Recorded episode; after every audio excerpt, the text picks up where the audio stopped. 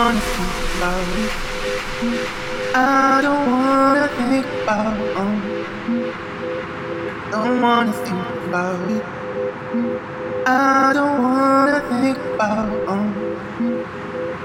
Don't wanna think about it. I don't wanna think about it. Don't wanna think about it. I don't wanna think about it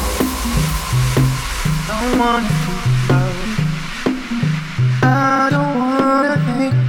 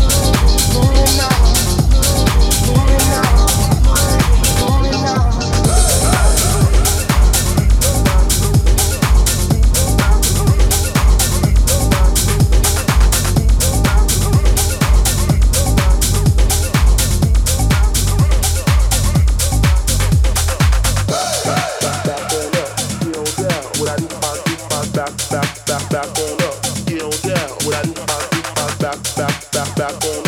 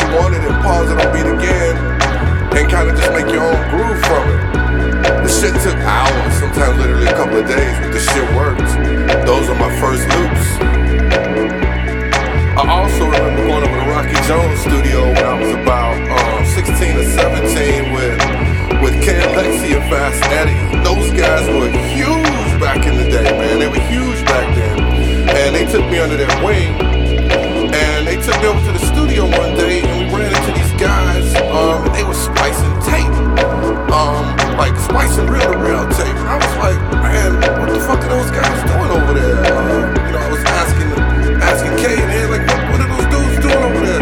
They said, um, those guys they're making edits. I said, edits? I said, uh, man, I do I do pause edits, man. I'm not gonna be in this that splicing tape all day. Um, he said, no, these are like, you know, high quality, real and edits, man. We can play these at the club. I'm like, whoa. You know, this is before like cassettes and you know CDJs and everything was back out. I'm like, whoa, man, you can you can make your own edits and play them at the club. It just blew me away. Changed my life. Um, who are some of the greatest samplers in my era of house music? Do I think? Oh wow. Mostly, um, from my opinion, come from Chicago, New York, and Paris. But don't get mad, motherfuckers. I said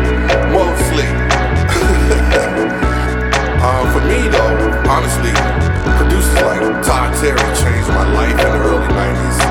Um, and the entire way I approach making music. But so did Paul Johnson. Um, what's my list? Oh man, um, top 10? Wow, you put me on the spot. Okay. Uh, best samplers. To me, um, like I said, Daft Punk, Masters at Work, of course, Paul Johnson. Um, Underground, those DJ Smith, yep, him too. Um, Moodymann, definitely Moody, definitely, definitely, definitely, definitely, Moodymann. Definitely, definitely, definitely, definitely, definitely. Has some of the dopest disco edits, go edits, my life. Um, Pepe Bradock, Cassius in the house.